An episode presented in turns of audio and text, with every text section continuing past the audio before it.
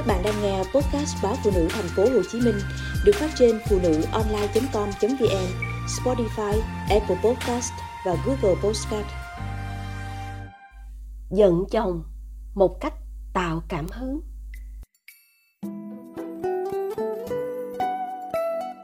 Nhiều người không tin hôn nhân của chị êm ái như lời đồn. Hai vợ chồng đến hơn nửa đời người vẫn dành cho nhau những lời nói ngọt ngào, vẫn xuất hiện cùng nhau ở mọi không gian và kể về nhau bằng những điều tốt đẹp. Chuyện đó nghe như trong sách vở. Hễ có điều kiện gần chị, người ta lại tận dụng cơ hội để quan sát thực tế hôn nhân đằng sau vẻ ngoài hoàn hảo đó. Nhưng càng đến gần, càng thấy ở chị có những nguyên tắc hôn nhân ngược đời nhưng lại rất đáng suy gẫm. Một trong những nguyên tắc đáng giá nhất của chị là hành xử với cơn giận.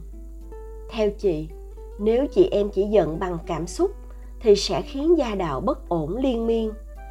Cảm xúc sẽ khiến ta dễ nổi giận với sai lầm, xui rủi của bạn đời.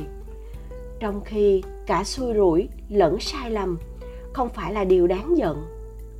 Chị nói thế, đàn em nghe ngơ ngác.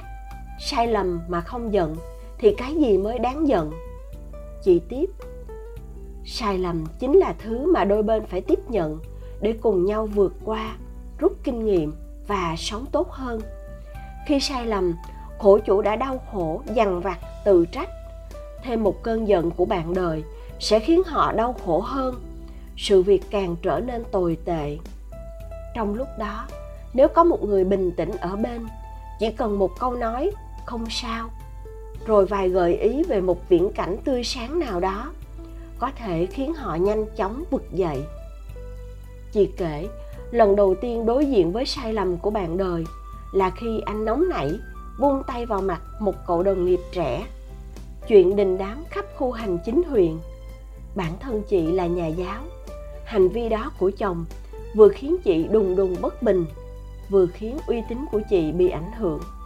Nhưng điều thôi thúc mạnh mẽ nhất trong chị là làm sao để bớt đi cho anh một ánh nhìn chỉ trích.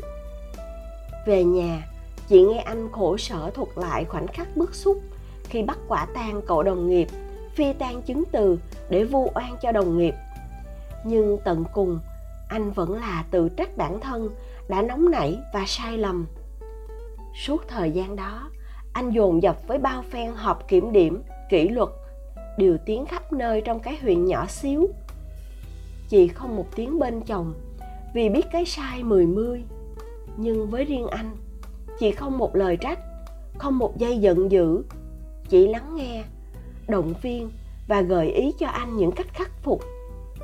Chị nói một câu như là triết lý giận: người ta đã sai mà còn giận làm gì? Chị kể tiếp, sai lầm khủng khiếp tiếp theo của anh là nghe theo bạn bè đầu tư mạo hiểm vào chứng khoán. Gọi là mạo hiểm vì anh không có kiến thức về mảng này. Thế nhưng anh cầm hai trăm triệu đồng thảy vào sàn rồi mất gần hết. Hai trăm triệu hồi đó to đùng. Chị mất tiền thì choáng váng, mất ăn mất ngủ, nhưng không một mảy may trách giận.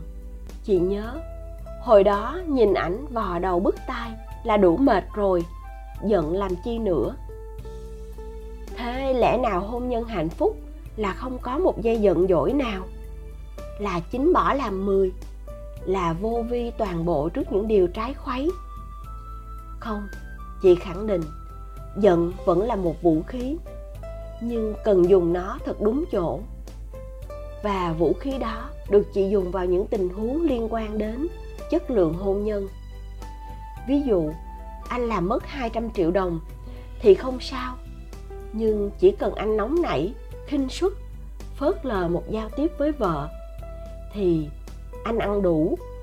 Lần gần nhất anh bị vợ giận là vì đem căng thẳng ở cơ quan về nhà.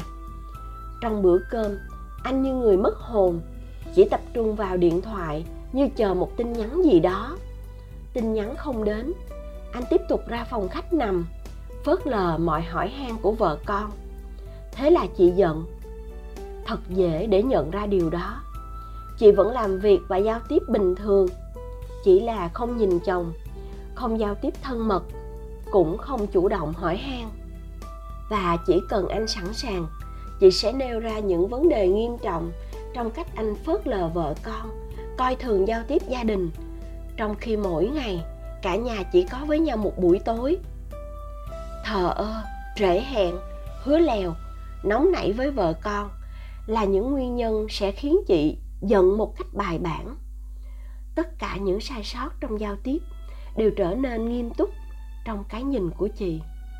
Theo chị, đó mới là thứ dưỡng chất hôn nhân cần duy trì và bảo vệ. Nhưng nghịch lý là người ta thường xem đó là lỗi vặt, không để lại hậu quả. Người ta dễ sốt sắng hạch tội nếu chồng làm mất tiền, nhưng có thể mặc kệ khi chồng lười giao tiếp, không thiện chí kết nối gia đình. Cứ thế, bản thân người mắc lỗi giao tiếp cũng không có động lực soi mình, khắc phục, để chất lượng hôn nhân trượt dài theo năm tháng. Chị tiếp tục phân tích. Theo cách này thì một ông chồng đầu tư sai lầm có thể được vợ ôm vào lòng. Nhưng ông chồng giấu vợ đi đầu tư thì cần bị giận. Chất lượng hôn nhân là điều sẽ chỉ ra cho chị em thấy đâu là những bước căn bản cần đảm bảo, và những việc đó thường bao gồm sự kết nối, sự tôn trọng và thiện chí vun đắp. Bất kỳ một lỗi lầm nào phạm vào những điều đó thì luôn cần một lời nhắc nhở, cảnh tỉnh tùy theo mức độ nghiêm trọng. Theo chị, những cơn giận đó vừa nhỏ nhắn, dễ thương, vừa tạo cảm hứng để đôi bên chú tâm vào nhau, và đối phương cũng thấy hào hứng khi họ thừa khả năng khắc phục nó. Đặc biệt khi đã có với nhau sự kết nối, tôn trọng và động lực vun đắp thì mọi sai lầm đều có thể khắc phục, mọi xui rủi đều có thể vượt qua, mọi câu chuyện to tát khác cũng trở nên bình lặng và êm ái khi họ trở về nhà. Chị nói, đó chỉ là một phương pháp của cá nhân, có thể không đúng với mọi người. Nhưng nghe xong câu chuyện ấy, mọi bà vợ trẻ đều nhận ra rằng hạnh phúc dài lâu đâu phải ngồi mộng mơ là có, mà người ta phải gìn giữ bằng tất cả sự hiểu biết.